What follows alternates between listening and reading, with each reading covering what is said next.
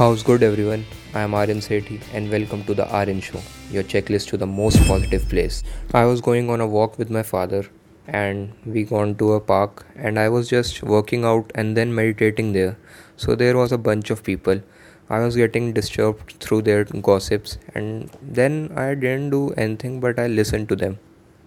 When I listened to them they were just talking about the people and bad things about other people. So I asked my dad what these peoples are.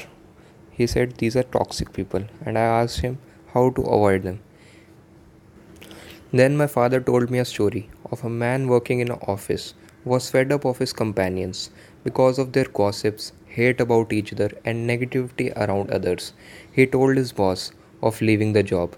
His boss told him to take water in his mouth and take 3 rounds of the oil. He was shocked. Why boss is running experiment on me but then also because of his boss order he has to take this challenge. And his bo- boss said that the water no- should not spill over. So he gone through 3 rounds of the office and when he was coming back his boss asked him did the water spill off? He said no. And his boss said what did you notice? He said i don't know anything. I was just focusing on my water to not spill off. So his boss says exactly there and there is negativity everywhere but you have to find positivity and embrace it because good things don't come easier. And and don't focus on the people focus on your work. There are moody negative behavior that of a toxic bully people.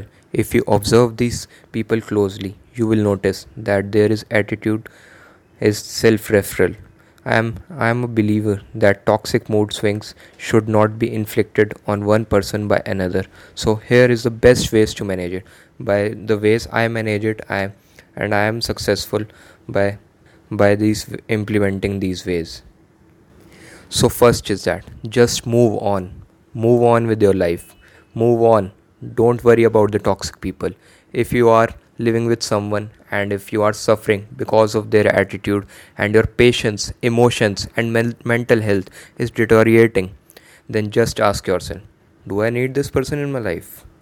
If you need, then god damn, you are going to the wrong way. When you delete toxic people from your life, life becomes easier and it feels like comfortable to do the things you always wanted to because then your emotional stability, mental health are stable. Letting go toxic people doesn't mean you hate them. It simply means you care about yourself, your life, your work, and your everything in your life. Second step, which I follow and I used to suffer a lot, and the second step is stop suffering. If you are not careful, toxic people can use their negative emotions, behaviors, which can affect your health short term and ease can become a long term they don't change if they are being rewarded for not changing. Decide a minute not to be influenced by these people. If you are mentally grown up or or above 21 you are to be reasonable and reliable. If then not then there's a problem. Take time for yourself. That's my third remedy. Take time.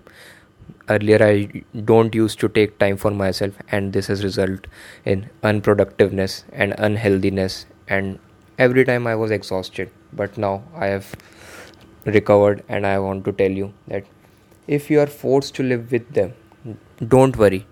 Take your time to relax meditate go shopping and just don't worry about them.